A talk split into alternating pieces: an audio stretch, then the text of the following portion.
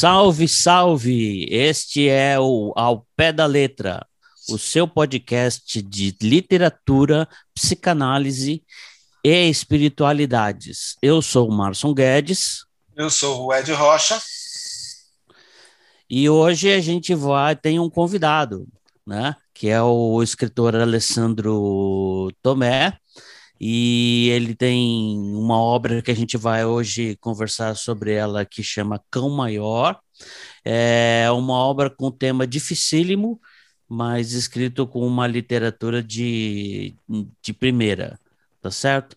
Então, eu vou, não vou dar spoiler sobre o livro, mas eu vou ler alguns trechos só para você entender de como que é a escrita do Alessandro, e aí logo depois o Alessandro mesmo vai falar sobre a sua obra. Você não me ama mais? Claro que amo. Ele se sentou na cama e acariciou os cabelos da filha. É que você ainda tem que se acostumar. Não está sentindo dor? Um pouco. Amanhã vai estar melhor, tudo bem? Tá. Depois de muito olhar para o céu, Petra lembrou-se de seus peixes e temeu que eles fossem algo ruim, porque enquanto ela olhava para as estrelas, havia se esquecido deles. Pensava apenas em papai e na dor. Estendeu o dedo para o alto e Totó e Rex apareceram do céu. Talvez mamãe de quem Petra pouco ou nada se lembrava, fosse como os peixes. Talvez mamãe, quando estava viva, pudesse apenas mandar beijos para demonstrar o amor. E é outro trecho. E foi por não dormir que Petra viu seu pai voltar ao quarto. Passos leves nas sombras, o peso sobre o colchão, a mão com cheiro de cigarro passeando pelos cabelos. A mesma mão aqueceu o pescoço da menina e o pai explicou a ela que o amor tem várias formas. Disse que o amor podia também ser uma mãozinha pequena, uma boquinha de criança, e ensinou a menina a como amá-lo enquanto ela sarava lá embaixo. Ah, outro trecho. Aprende-se rápido aos seis anos de idade. A primeira ofensa sarou por fora. A certeza de que tinha sido ofendida da pior forma possível ainda não existia em Pétrea, e assim seu corpo tornou-se o lugar mais visitado por seu pai, sem que ela se desse conta de que estava sendo amada da forma errada. De tão assustada que ficou, Petra pensou: Papai, eu gosto de você. Deve ter funcionado, porque o pai apenas virou-lhe as costas. No entanto, era apavorante saber que ele saberia tudo o que ela estava pensando. Mais tarde, o pai foi convencê-la de que brigou com ela porque a amava e demonstrou isso da forma que a ensinou. Petra estava convencida de que não gostava nem um pouco de ser amada, mas bloqueou este pensamento. Papai, estando dentro dela, talvez tivesse mais acesso ao que ela pensasse. Era necessário que ele ficasse de olho na danadinha, 12 anos de idade. Os peixes não colocariam nada em risco, mas os livros, esses eram perigosos demais, porque exigiam compreensão, coisa que deveria ficar sempre bem distante da pequena e lucrativa Pétrea. Havia chegado a hora de começar a pensar em tirá-la da beira da estrada antes que se estragasse todo, antes que fugisse às rédeas. 12 anos. E agora dois trechos que são relativos ao, ao, ao, ao Alfredinho, que é outro personagem é, da, da do, do livro. Depois, enquanto todos dormiam, Alfredinho, com muito cuidado, subiu no telhado da casa. Viu ao longe, muito longe, a silhueta dos prédios distantes da casa mas ainda assim distantes também do centro da cidade. Janelas iluminadas denunciavam a insônia e o trabalho noturno. A vida era lá. Olhou para o céu, para as poucas estrelas ofuscadas. Lá na beira do rio, as noites eram mais enfeitadas. Na cidade, o céu era um enfeite antiquado. Na cidade, o homem não faz parte da natureza. Na cidade, para ser um homem, há necessidade de ser a própria cidade. E eu, é, eu, eu lembrei imediatamente de um texto que eu li, que não há cidadãos em São Paulo, porque os cidadãos são um carro, é o carro. Então, o, o, o cara que tem um carro, quando ele está dentro do carro, ele é um cidadão. Fora do carro, ele, ele, ele não é nada, ele é só. Ele, sei lá, ele, ele não é nada. A luz acesa na casa manteve Alfredinho longe, e ele se sentou do outro lado da rua e esperou que a luz fosse apagada. Um carro passou e apenas quando seu som foi embora, o rapaz percebeu o gemido da cidade, como se todos ali tivessem liberado a alma para se lamentar em uma canção fantasmagórica que permeia todas as concentrações de habitações sonolentas. Então, eu não vou dar spoiler para pro, pro, os ouvintes, né? Então, é isso que vocês vão é, ouvir do livro. E aí, Alessandro, muito bem-vindo, hein, meu amigo? Né? Que bom que a gente pôde é, marcar essa conversa. É, eu queria que você falasse sobre seu filho, sobre sua obra. Márcio, tudo legal, cara? Tudo legal, Ed? É, obrigado pelo, obrigado pelo convite. São raríssimos os espaços que, que a gente tem, né? Se bem com a internet esses espaços aumentaram. Mesmo assim, são raros espaços para muita gente. Então, agradeço mesmo o convite aí para participar dessa conversa com vocês. É, agora, falando sobre esse meu filho, o cão maior, não é meu filho, é meu bichinho de estimação. é, é, é, esse livro foi escrito a, em 2013. 2013. Eu tinha acabado de lançar no ano anterior, 2011, eu lancei A Casa Iluminada, lancei pela Bem Virar. Uhum. Livro, o, o, a Casa Iluminada tinha sido finalista do prêmio Bem Virar. E e o Cão Maior ia sair pela Bem Virada também. Só que aí o editor, na época que era o Thales Guaraci, foi convidado para Playboy, para dirigir a Playboy.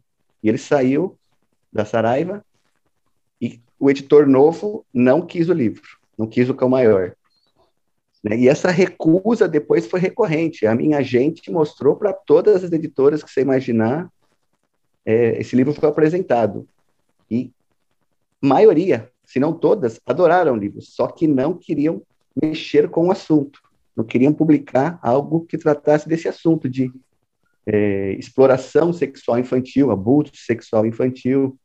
Então esse livro ficou tentando encontrar uma casa para ele aí, até que o ano passado, na verdade não, ano retrasado, ele foi publicado em audiolivro pela Storytel, é uma empresa sueca de, de audiolivros, né? Um, um site lá, uma plataforma, como se fosse o Netflix, só que em audiolivros, né? Então ele foi inicialmente publicado pela Storytel e o ano passado foi publicado pela Telocase. É, que, até que enfim alguém teve coragem, né, de de publicar o, o, livro que tem um tema que eu sei que é um tema que, que incomoda, eu sei que as pessoas é, não querem. Eu não, eu não, entendo muito bem o motivo, né? De incomodar tanto uma coisa que é tão, é, infelizmente, é tão. É, é, acontece com tanta frequência, né? É uma realidade. E, mas todo mundo quer fechar o olho, né? E eu não entendo o motivo de fechar o olho para esse tema. Tantos outros temas tão importantes são abordados, mas esse parece que ainda é um tabu, né? É, então, vamos ver até onde o livro vai e, e se ele vai ser capaz de, de, mudar ou de ajudar uma pessoa que seja, para mim já está mais do que cumprida a, a, a, missão do livro, né? Você tem tido nesse sentido algum tipo de feedback, é, Alessandro? Sim, e impressionantemente o feedback está ótimo. É, é, os leitores estão adorando. Tem gente que, que chegou a me xingar no bom sentido, né? É, por ter incomodado durante dois, três dias ali, mas pelo tema. Mas o feedback está ótimo. Então, a, a, a, as críticas estão ótimas em todos os sentidos em relação ao livro, principalmente o que eu ouço muito é pela coragem. Não me, eu não me julgo ninguém corajoso, mas o pessoal tem, os leitores têm falado que eu fui muito corajoso em escrever esse livro. É, eu fico feliz com isso. Não sei se eu sou um, um, um, um baluarte aí, ou quem vai levantar a bandeira. Eu, eu, não sou a pessoa que deveria fazer isso, né? Mas se eu posso ajudar com essa bandeira, eu fico feliz com isso. Então, é porque, é, como você falou, né, é um tema cabeludíssimo, né? É, violência sexual contra a criança, exploração sexual da criança. Como é que você chegou a esse tema? Eu sei que já te fizeram essa pergunta 800 mil vezes, mas aqui é a primeira vez. Então, se por gentileza, é, explica um pouco para mim, porque, de fato, eu já vi é, literaturas denunciando diversos tipos de violência, de abuso, mas é a primeiríssima vez que eu leio uma linha para falar desse assunto. Então, esse assunto eu não cheguei a ele diretamente. Eu não tenho, eu, eu não conheço ninguém que tenha passado por uma situação dessa. É, não convivi próximo a ninguém que passou uma situação dessa, mas convivi com pessoas que trabalharam, por exemplo. É, a minha ex-esposa trabalhou no, no, abrigo de menores aqui de Cananéia, mas isso foi depois de ter escrito o livro, né? A minha namorada atual é, é ela é agente, é, é agente social, é assistente social, ela lida com essas situações. Infelizmente, ela lida diariamente com situações absurdas, né? Mas quando eu escrevi o livro, eu tinha, eu não tinha nenhuma vivência com isso. O que aconteceu foi que eu escrevi um conto. Tem um conto que é o maior, né, que gerou o livro, mas tem o conto que chama A Fossa das Marianas, que é o conto da história do Alfredinho, que é outro personagem do Cão Maior, né? Eu escrevi esse conto do Alfredinho, eu escrevi primeiro.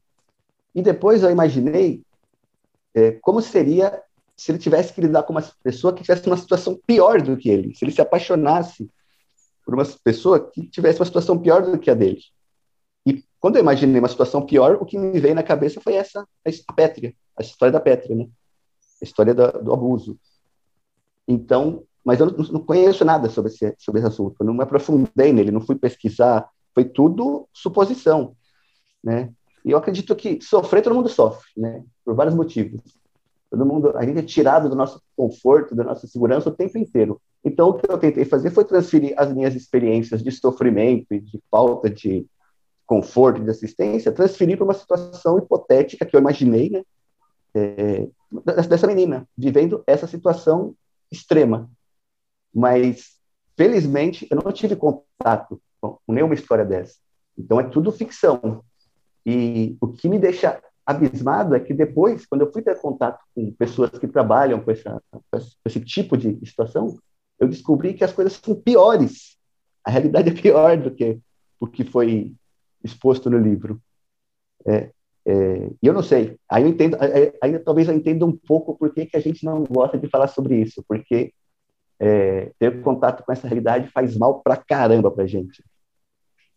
Então você não então, fez nenhuma. Desculpa, Márcio, estou falando demais, por favor. é, é, quando o convidado é ilustre, a gente quer fazer todas as perguntas de uma vez só, né? Ah, Alessandro, não me amansar, não. Alessandro, deixa eu fazer uma pergunta que é mais no sentido da, produ da, da sua produção, de como você produziu o livro, como você escreveu porque você faz uma coisa que é impressionante em, em termos de texto, que é falar de um de um negócio que já rasga a alma da pessoa, né? Ver aquilo de uma maneira muito bonita. Então, digamos assim, tem uma estética do seu texto que, que, que faz com que seja fácil ler. É bonito, é poético, é, muitas vezes é poético.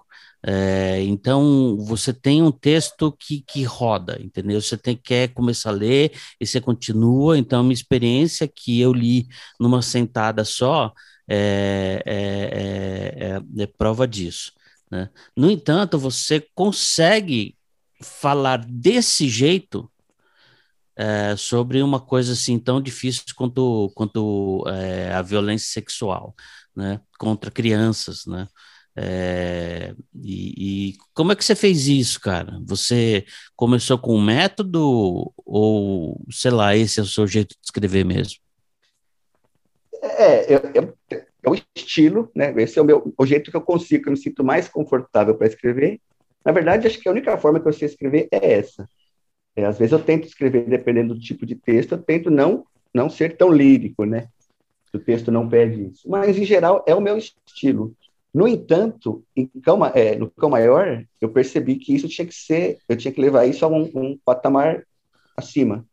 Exatamente pelo fato de o tema é, ser tão espinhoso, né? ser tão dolorido. Então, um tema muito dolorido, é, um texto que não quebrasse um pouco disso, ninguém ia querer ler, né? o livro não ia chegar em ninguém. É, então, eu tive que pensar nisso e levar esse, elevar esse lirismo do texto um pouquinho acima. É, eu gosto, é o, é o, é o jeito de, que eu gosto de escrever de fato, né? É, e que é o que eu faço naturalmente. Mas nesse, realmente, é, eu tive que dar um passinho a mais. E, porque, no fim das contas, as coisas são feias ou bonitas dependendo de como a gente mostra as coisas, né? De modo algum, eu escrevi um texto bonito, tentando é, apaziguar o terror que é essa situação de, de abuso, de exploração sexual infantil. Né? A minha, logicamente, a intenção não foi essa, não era passar verniz no, no tema, mas a, somente possibilitar que as pessoas lessem essa história e, e não fossem tão é, é, não se sentisse tão fragmentada, tão destruída, que tivesse alguma beleza ali, né? É, pelo que eu percebo, eu consegui, em partes, esse, esse, atingir esse objetivo, né? Não, atingiu perfeitamente. Você ah, falou uma coisa bom. que me deixou curioso. Você disse que você, uh, o seu contato com essa realidade se deu depois que você já tinha escrito, ou seja, a sua, sua ex-esposa, sua atual namorada, que depois que você já tinha publicado o livro é que você foi conhecer gente que trabalhava com isso. Não, não depois de publicado. Ah, é, depois de depois escrito. De escrito. Ah, tá. Isso. É que, na verdade, o conto, que é o maior, ele, ele ganhou, ele ganhou acho que uns quatro ou cinco concursos, isso lá em 2010, 2011, quando eu escrevi o conto, né? E depois ele foi publicado na Amazon, na coleção lá, é, vários autores, é, em 2008. Então, esse tema surgiu na minha cabeça ali em 2010, 2011. O livro, o romance, eu escrevi em 2013. Minha ex-esposa só foi começar a trabalhar, trabalhar no, na... Mentira, estou falando 2013, não, foi 2011, 2012 que eu escrevi o livro. Então, só 2012, final de 2012, minha esposa, ex-esposa começou a trabalhar em, no abrigo para menores. Nesse período que ela trabalhou lá, a gente não, não, ficou sabendo de nenhuma história, a gente nem pode falar do que acontece dentro dos. Sim. Ela não podia nem falar para mim, né? É, não é, é, questões éticas ali legais. Mas não tinha, no começo não teve nenhum caso, enquanto ela teve lá, não teve nenhum caso de criança que estava brigada por questão de abuso. Era mais outras questões, né? Mas não, eu não tive contato com isso, em momento nenhum, nem até, até hoje eu não tive contato. Né? Então eu não sei realmente se o que eu coloquei no livro, se eu, tô, se eu escrevi besteira, se as coisas é, se os sentimentos são aqueles, né? Mas, na verdade, qualquer livro que a gente escreva, qualquer romance que a gente escreva, a gente não sabe, né? A gente está sempre supondo. Então... Eu acho que sim, você faz literatura, mas o que eu acho que impressiona é a força da sua criatividade. Porque, assim, eu, como eu falei para você, eu li o conto e li uns trechos do livro que o Márcio me mostrou, tem um, um, trecho ali do, do, do, livro que eu falei assim, nossa, deu vontade de vomitar esses negócios aqui. Tipo, é, era essa a intenção dele? Porque se foi, ele conseguiu, né? Porque assim, dá um Não, é, não a intenção não tá... é... A... Pode falar, pode falar. Não, não, prossiga. Não, é que a intenção não é, é... Óbvio que não é causar mal-estar. Eu não quero causar mal-estar em ninguém, né? Senão eu seria político, sei lá. Assim. Não, mas é um mal-estar no sentido estético, porque assim, é aquela coisa da experiência estética, quando você lê um livro, quando você lê, por exemplo, um Primo Levi, né, é, o horror que ele passa no campo de concentração, ou algum outro livro que fale, enfim, que toque num assunto delicado, aquilo te causa sensações diversas. Né? Então, assim, Sim. quando eu digo de causar esse mal-estar, assim, é, o, o, efeito estético do, do, do, contato com a sua obra é esse, é, é porque acho que você consegue transpor esse universo, ainda por mais que tenha sido 100% imaginação, mas acho que dá para ter uma noção de como seria essa situação. Eu concordo com você. É, acontece de eu trabalhar como psicólogo com, com essas questões de proteção da infância, juventude, e de fato tem umas situações horrorosas que quando eu digo que deu vontade de vomitar, porque acho que eu me lembrei de algum, algumas situações que eu, que eu conheci, e falei assim, nossa, literariamente a coisa está muito pau a pau aqui, entendeu? Então, assim, é, mais, é. é uma forma de te elogiar, vamos dizer assim. Sim, sim, não, eu entendi, eu entendi. É, nesse sentido, talvez até essa, essa linguagem mais lírica que eu utilizo, talvez ela, ela consiga o efeito inverso, porque é, geralmente quando te não sei, geralmente estou falando aqui uma exposição minha, né? mas muitos livros que tratam de temas violentos é, usam de, uma, de um texto mais direto, né? exatamente para chegar na porrada mesmo, para aquela violência chegar no leitor da forma mais direta. Eu optei pelo contrário. Né? No entanto, essa, é, é, é essa tentativa de eufemismo aí, esse verniz, essa coisa toda, pode agir é contra o meu intuito de tornar o texto mais leve. Talvez torne o texto mais bonito, né? Tudo bem. Mas talvez também é, é, torne, é, transforme essa, essa, essa, história, a parte, o que está sendo contado ali, poeticamente, em algo mais violento ainda, porque você é, isso eu tô pensando agora do que você tá falando, cara. Eu tô ficando até preocupado comigo mesmo agora. Porque. é, não, porque eu pensei agora, eu falei, pô, esse tipo de violência, na verdade, não tinha que ter enfeite nenhum nisso aí, né? Eu enfeitei porque eu gosto do texto mais bonito, mas se pensar friamente, falar, não, as coisas são desse jeito aí, violentas mesmo. O texto tem que ser violento, não tinha que ser bonito, não. Tô me sentindo culpado agora, pronto, ferrou. É. ah, então, foi bom te conhecer e tal, a gente se vê.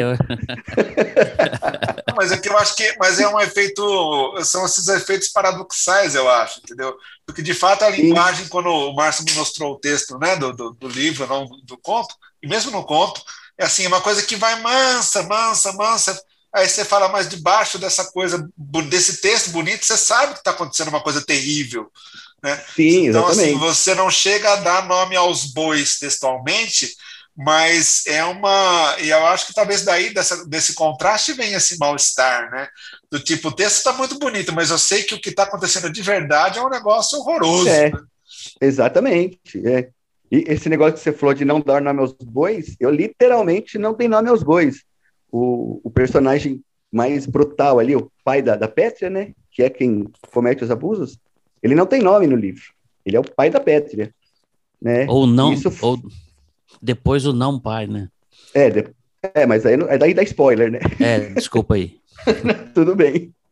Mas ele é pai, ele é o pai dela, né? Ele é o pai, é, é tá certo. É, e ele não, não, tem nome, ele é o, o pai eu... da Pétria, porque é. esses caras, eles podem ser qualquer um, né? É, mas eu acho assim que o, esse lirismo que você está mencionando, ele, ele faz um efeito diferente. Por exemplo, se você viesse com uma linguagem dura é, na porrada para falar sobre um assunto porrada, é, é porrada demais, entendeu? Né? Sim, é, é exatamente. aí o cara não aguenta porque é porrada demais né? É isso. E a hora que, que você põe o seu lirismo, um texto bonito, né, uma estética no livro e, e um texto fácil de ler, é, é um texto que, que corre muito bem, né? Fico feliz ah, em saber disso. E, e, bom, assim, como como escritor eu eu presto atenção muito nisso, entendeu?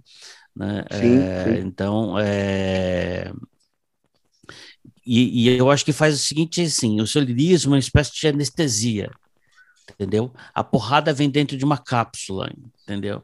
Então você dá uma anestesia no cara, injeta a cápsula dentro do cara e depois de duas horas ele vai sentir o efeito. Entendeu? Ele vai sentir o efeito. Gostei é, dessa é, analogia. Entendeu? É, eu, eu, eu achei que foi isso, cara, porque é, fica extremamente é, é, incômodo.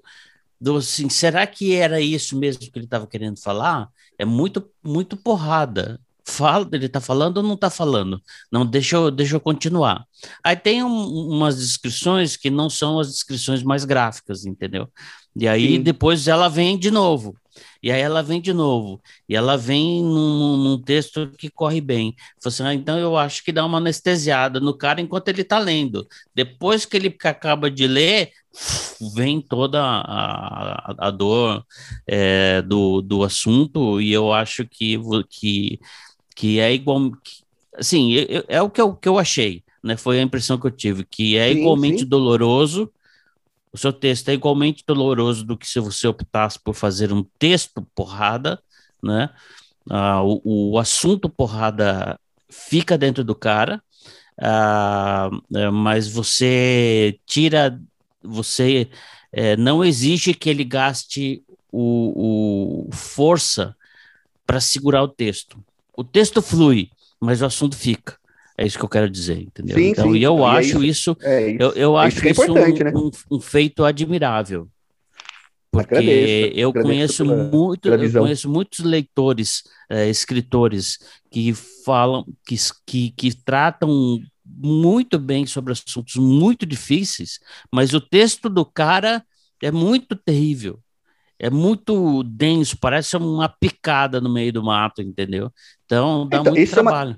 É, uma, é, isso é uma, essa, essa opção, digamos, minha, logicamente é uma opção, é, é uma opção consciente e que vem exatamente disso que você está falando, que é, mas é uma, é uma coisa pessoal, é uma escolha, né? Eu sempre é, gostei mais de textos bons do que de histórias boas, porque um texto bom transforma qualquer história numa boa história, né? E uma história boa com texto ruim, às vezes é desperdiçada, né? Então, é, e, e, literalmente, qualquer história, qualquer coisa bem contada é uma boa história, né? Então, eu optei por tentar isso. Isso é um processo que a gente vai passar a vida inteira não vai atingir nunca, né? Assim, o, o estado que a gente quer chegar, né? O estágio que a gente quer chegar nisso. Mas, é, pelo que você está me falando, eu estou chegando. Eu tô não, é admirável. Porque... Não, o que você fez foi admirável. E assim, é, é, é, um, é um escritor falando isso para outro escritor, entendeu? Então, eu espero que o, que, que o elogio valha mais, entendeu? Vale. Todo elogio vale, cara. Eu acho que, assim, eu dei aqui uma viajada enquanto vocês estavam conversando, né?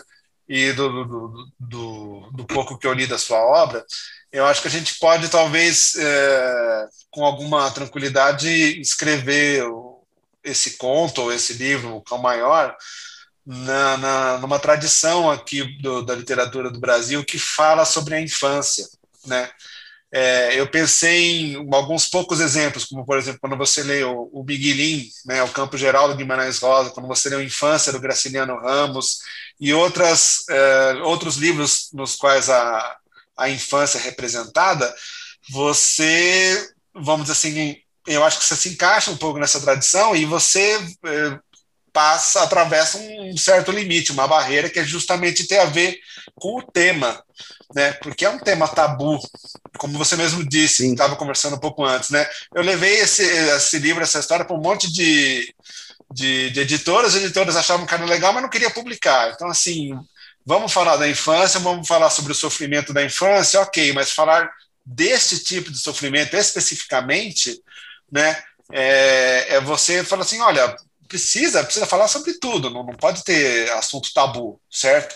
É, então eu acho que muito bacana, eu pelo menos consigo ver assim na minha cabeça esse, nesse panorama a, a sua história é, se encaixando dentro dessa tradição, né? Assim, vamos falar sobre a infância, é, o que acontece com a infância e especificamente de uma coisa que é monstruosa, mas que todo mundo parece que quer fazer de conta que não existe, né?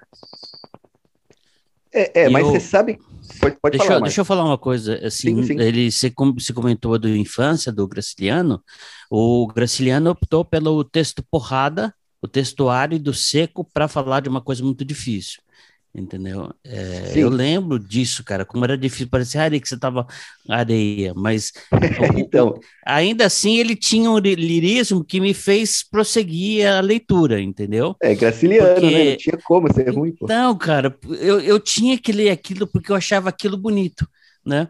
Ah, mas são, são caminhos diferentes, entendeu? E eu, como leitor, prefiro o seu. É, mas provavelmente o, o caminho, por exemplo, do Graciliano ou de quem de outros que, que optaram por retratar a infância, ou, ou, o que for retratado, desses caras bons eu estou falando, né? É, provavelmente foi um caminho consciente. O meu não. O meu é, é, é, Porque, na verdade, quando eu pensei o Cão Maior, eu não pensei, falei assim, vou escrever um livro sobre é, abuso sexual infantil. Não, eu falei, vou escrever uma história de amor. Uma história de amor difícil de acontecer. Né? Então, eu coloquei duas pessoas dois jovens em situações limite, né? É, o que aconteceu? A, história da Pétria que é a abusada pelo pai no livro, ela gritou na frente, mas por trás da história dela tem o Alfredinho, que vem de uma que está ali na cidade porque a família dele foi praticamente expulsa de onde morava, né? Eram eram ribeirinhos ali que foram expulsos de lá porque o pessoal ia fazer uma represa lá e inundar a casa dele. É uma situação, na minha opinião, também limite. Não estou fazendo juízo do que é pior ou que é melhor, não é isso. Eu só queria colocar duas, duas situações, duas pessoas em situação limite, vivendo um amor. Que, e, e como de tornar isso mais difícil ainda? Duas pessoas que estão em formação, não é. são adultos, não são pessoas donas da própria vida, nem das próprias ideias ainda são, né? É, então, essa era a ideia original. E, está lá, a ideia original foi colocada no livro. Mas sempre tem algo em todos os livros que chama mais atenção, que grita. E, e eu não acho estranho que, no caso do Cão Maior, o fato de ter uma, uma personagem, uma criança abusada pelo pai e explorada pelo pai, eu não acho estranho isso ter vindo à tona e ficar mais é, visível ali, né? Mas no fim das contas, quando eu escrevi, eu pensei assim: eu vou contar uma história de um amor difícil.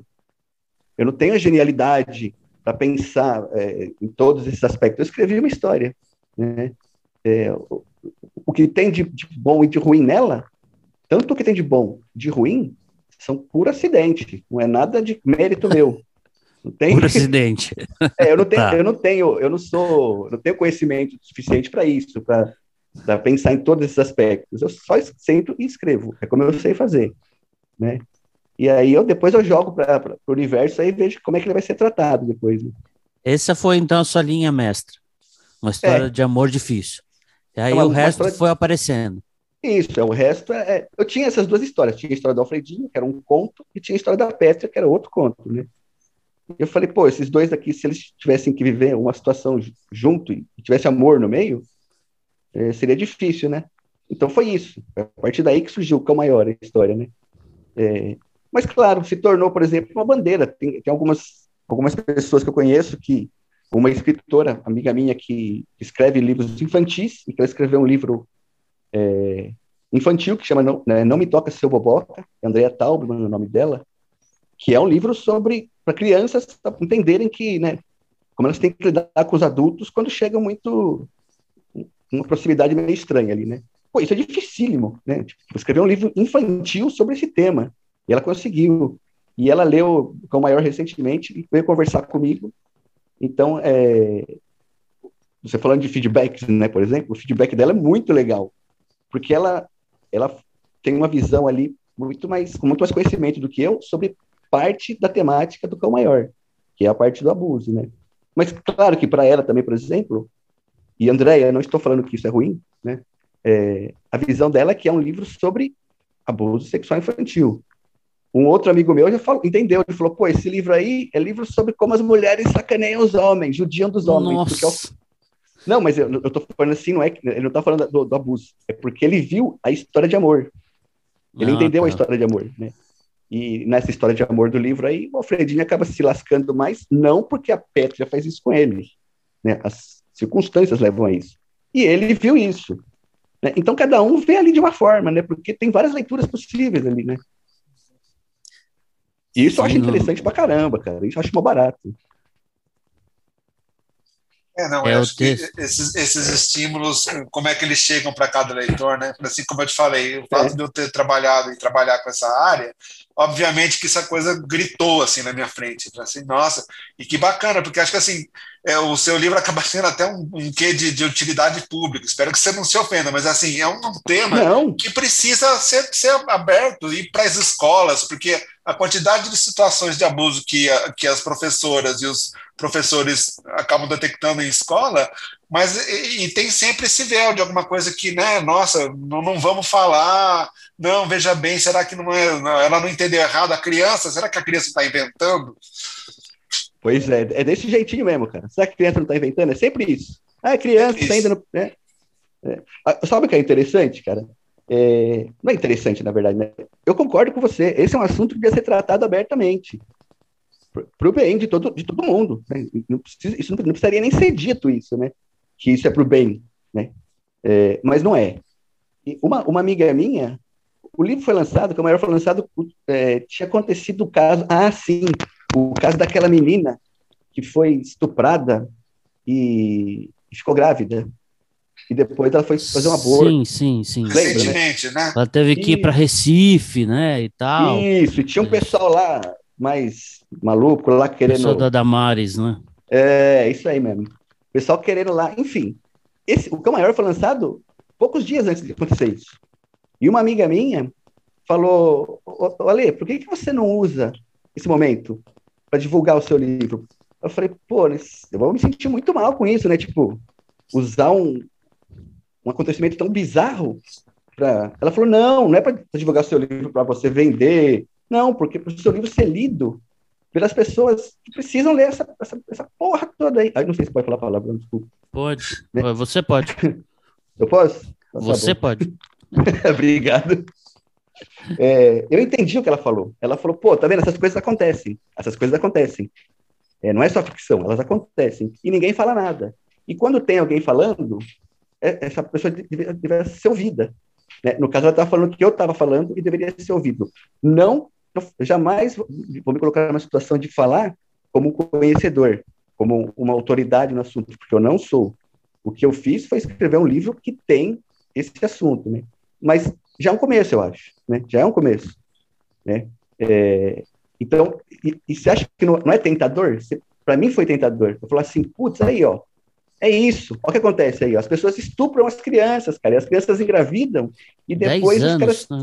É, então, 10 anos, cara. A, a menina foi estuprada com 10 anos, engravidou, aquela gravidez, além de todo o, o arrombamento psicológico que faria com ela, trazia riscos para a saúde dela, e mesmo assim tinha gente lá demonizando a menina quando a menina foi. Né? Isso é uma situação, cara, que a gente não, não precisaria nem, não precisaria ter dedos para falar disso, né? mas tem que ter dedos. Né? É, então, você escreve um livro tem esse assunto, você tem que ter dedos. Né? E foi tentador para mim falar, tá vendo? Ó, meu livro fala sobre isso aí, né? É, mas de fato pareceria meio leviano, meio aproveitador, tal. Então, não faço isso. É, mas concordo, esse livro é, devia ser lido nas escolas, sim, cara. Não por criancinhas, né? Tipo, mas, sei lá, sim. qual a idade, né?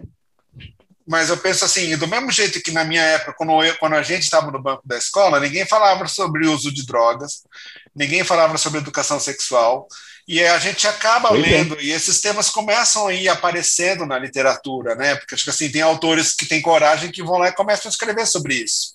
Né?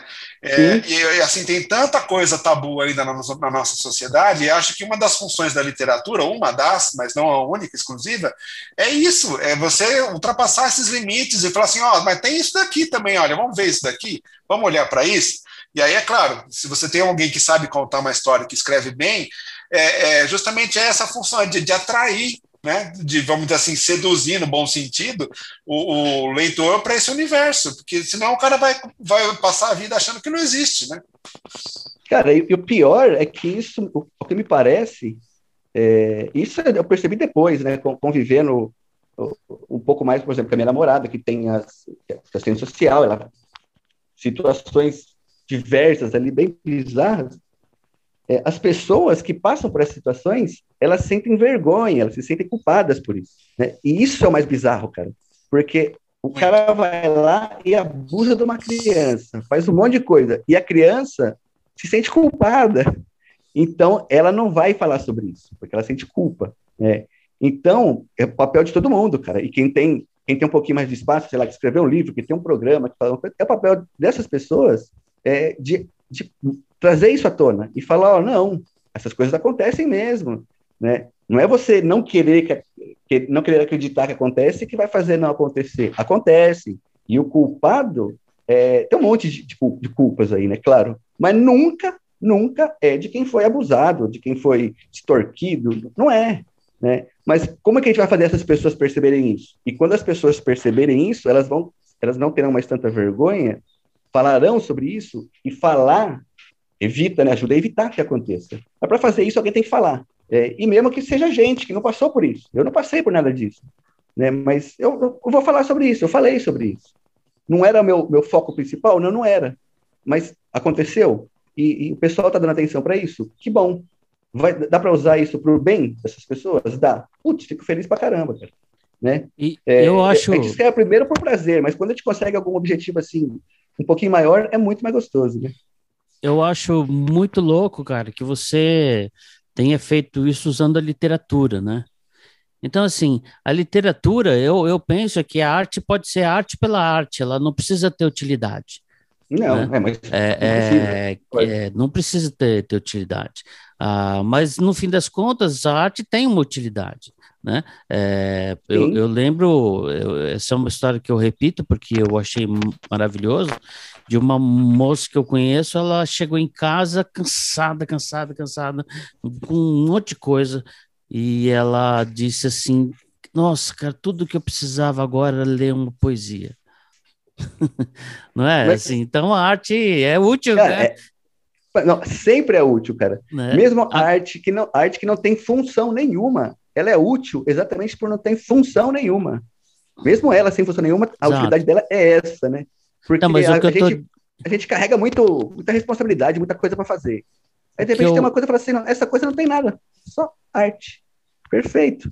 O que eu fiquei pensando é que você, com sua arte, conseguiu, consegue lev conseguiu levar esse assunto, ainda que não, é, assim, você não fez isso pensando. Você queria contar uma história de amor difícil e acabou indo para isso, mas por que você fez isso com arte, com beleza? O seu texto é, é tem, tem estética, seu texto é, é bonito, é lírico, entendeu? Quando você mostra esse assunto com lirismo, isso dá um, um, um tom dentro da cabeça da pessoa que faz ela acordar.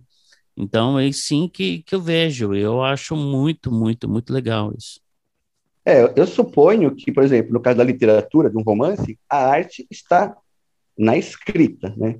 É, e o que está como, como conteúdo aí já não é só arte, tem um monte de coisa envolvida aí, né? Sim. É arte, é psicologia, é sociologia, é, é, é religião, é um monte de coisa, né? Que aí é a bagagem pessoal do cara. Essa bagagem todo mundo tem, né? E, e escrever, alguns escrevem. Agora, a bagagem todo mundo tem, né? Então, a arte é, é, é escrever, é a escrita. Né? Se, se isso é, pode ser feito de, de modo que facilite o acesso a um conteúdo, e se esse conteúdo for útil, para alguém, putz, muito melhor, cara. Mais legal ainda, cara. Se ele for só para divertir, só para a pessoa descansar, tá, hum, já cumpriu mais do que necessário com a função. Se puder dar um passinho a mais, mais legal ainda. Muito Ou bom, seja, cara. Alessandro, eu não conhecia seu trabalho, eu não conhecia você, e foi um prazer conhecer os dois. Porque ah, prazer, realmente é muito você, bacana cara. o seu trabalho e continue assim, sucesso na sua carreira. Quem sabe você não vai voltar aqui outro dia para a gente falar de outras coisas também. Ah, vai ah, sim. Eu espero, eu espero, que sim, cara. Eu, vou, eu, vou, eu sou pescador bom, você sabe, né? É, então, pescador bom. Bom, eu conto bom. história de pescador. Peixe mesmo eu não pego, mas para contar a história é, é mais história. Ou seja, você está no lugar certo. Você está no lugar certo. Cara, a gente, então, eu acho que a gente podia já, já ir, ir pro, pro, pro fim. É, que pena, né? Pra, mas também para não estourar muito o, o, tempo. Mas eu queria, Alessandro, que você contasse uma história do Twingo Verde, cara. Putz, o Twingo Verde, cara. O Twingo Verde é um, eu não sei se é uma bênção ou uma maldição na minha vida, cara. ele tá comigo desde, desde novembro de 2004. Eu peguei ele da segunda dona, coisa mais linda, chuchuzinho, cara. Perfeitinho. Agora ele é uma carniça ambulante lá, né? mas ele me diverte pra caramba. Ele não consegue mais me levar tão longe, mas eu rodo pra lá e pra cá com ele aqui, né? é. Mas já caí no rio com ele, já fundi o motor dele duas vezes. É, nada nele funciona, e quando eu consigo uma peça é gambiarra e tal. Mas eu não consigo abandonar ele por um motivo muito, muito pessoal, né? Eu não, não sou muito fã de, de carros, né? Não gosto muito de carros tal. Eu acho que a gente ter um na vida é mais do que suficiente. Se ele levar a gente do ponto A para o ponto B, cumpriu com a função. O Twingo já não está cumprindo muito bem com essa função de levar do ponto A ao ponto B. Mas enquanto o motorzinho dele funcionar, depois é. eu vou jogar, depois jogo ele no mar e transformo ele no parcelzinho lá para criar vida isso. marinha em volta. Isso aí, o, que você, o que você pode fazer é o seguinte, porque tem o Twingo Verde, as histórias do Twingo Verde, tem as histórias da gata Genoveva, de qual mais que tem? Vixe, tem oito, oito, oito gatos agora, dez. 10 tem filhotes. Dez... Pois é. Então, você tem muitas dessas histórias que são muito legais que o Alessandro põe no Facebook, né? Ah, então, Sim. você pode entrar no Facebook dele, é Alessandro, Alessandro normal, Tomé com um H, T-O-H-M-E. Procura, procura ele lá e aí você procura as histórias do Ingo Verde da Gata Genoveva. Valeu. tá certo, cara? Então, cara, brigadão, viu? Que bom, um, conversa de primeira, de primeira linha, né? E eu espero que isso ajude também a divulgar o seu, o seu, o seu texto. E aqui a gente está fazendo pelo menos o primeiro passo para para isso acontecer, porque eu acho que é, é, eu queria muito que os nossos ouvintes também lessem esse tipo de literatura, sabe?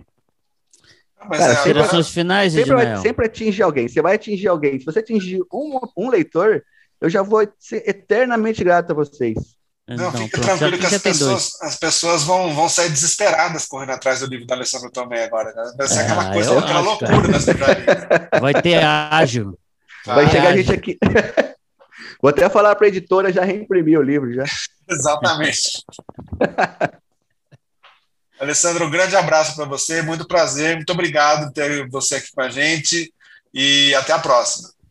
Eu que agradeço vocês, cara. Sucesso para vocês aí, vida longa ao podcast. É isso aí, aí a gente vai, é, vai, vai fazendo e quando chegar o dia de publicar a gente te avisa, tá bom? Beleza, tá joia. Tá joia? Obrigadão. Obrigadão, Falou, gente. meu amigo. Boa sorte.